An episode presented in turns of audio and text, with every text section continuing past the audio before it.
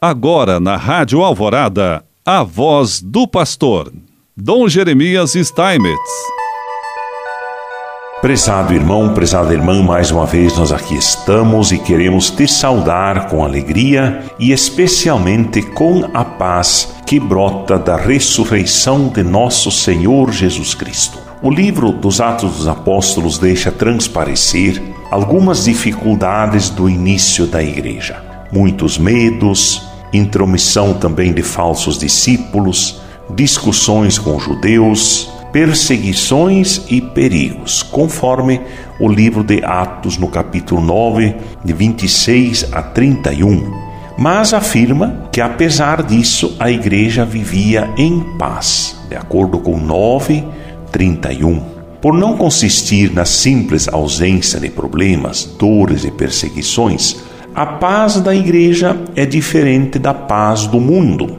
Pedimos a Deus que, se for Sua vontade, poupe a igreja e as pessoas que amamos de tribulações. Porém, a paz de Cristo vai muito além da falta de padecimentos. Esse conceito, digamos assim, da, da paz, não apenas como ausência de conflitos, mas com uma disposição interna, interior a verdadeira paz não pode depender das circunstâncias externas, assim como também a verdadeira alegria.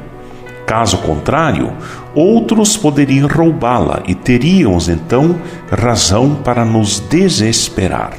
A paz depende, na realidade, de nossa união com Jesus Cristo, porquanto Ele é a nossa paz, de acordo com o livro de Efésios 2,14. Por isso o Senhor diz: Eu vos deixo a paz, a minha paz vos dou, não como o mundo a dá, eu vou lá dou. De acordo com João 14. Ao longo dos Atos dos Apóstolos, ouvimos que a igreja continuava sempre em paz. E diz exatamente: ela consolidava-se e progredia no temor do Senhor e crescia em número com a ajuda do Espírito Santo.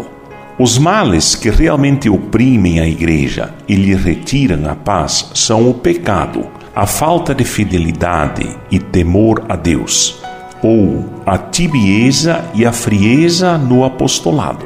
Isso sim faz com que se perca a paz, porque o Evangelho não está sendo ensinado com autenticidade. Quando essas enfermidades ganham espaço em nossos corações, abandonamos-nos às nossas próprias forças, esquecemos-nos de que somos filhos de Deus e as dificuldades nos parecem intransponíveis. Estamos no momento de reconstruirmos a amizade com Jesus, de buscá-lo com mais força e determinação do que nunca.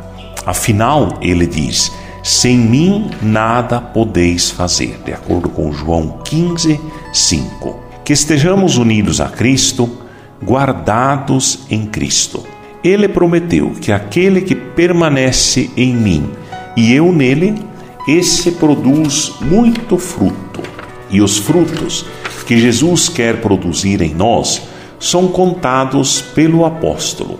O fruto do Espírito é amor, alegria, paz, longanimidade, benignidade, bondade, fidelidade, mansidão, continência, castidade.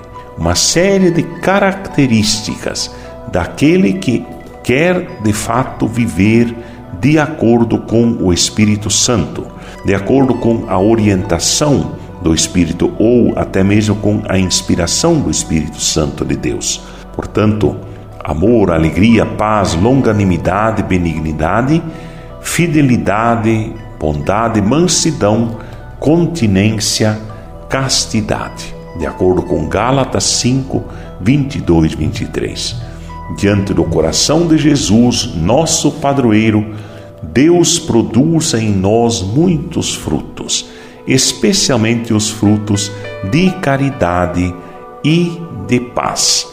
Que assim cada vez mais nós possamos viver a alegria do discipulado, a alegria de conhecermos bem o Evangelho de nosso Senhor Jesus Cristo, porque é assim que Ele quer continuar nos abençoando em nome do Pai, do Filho e do Espírito Santo.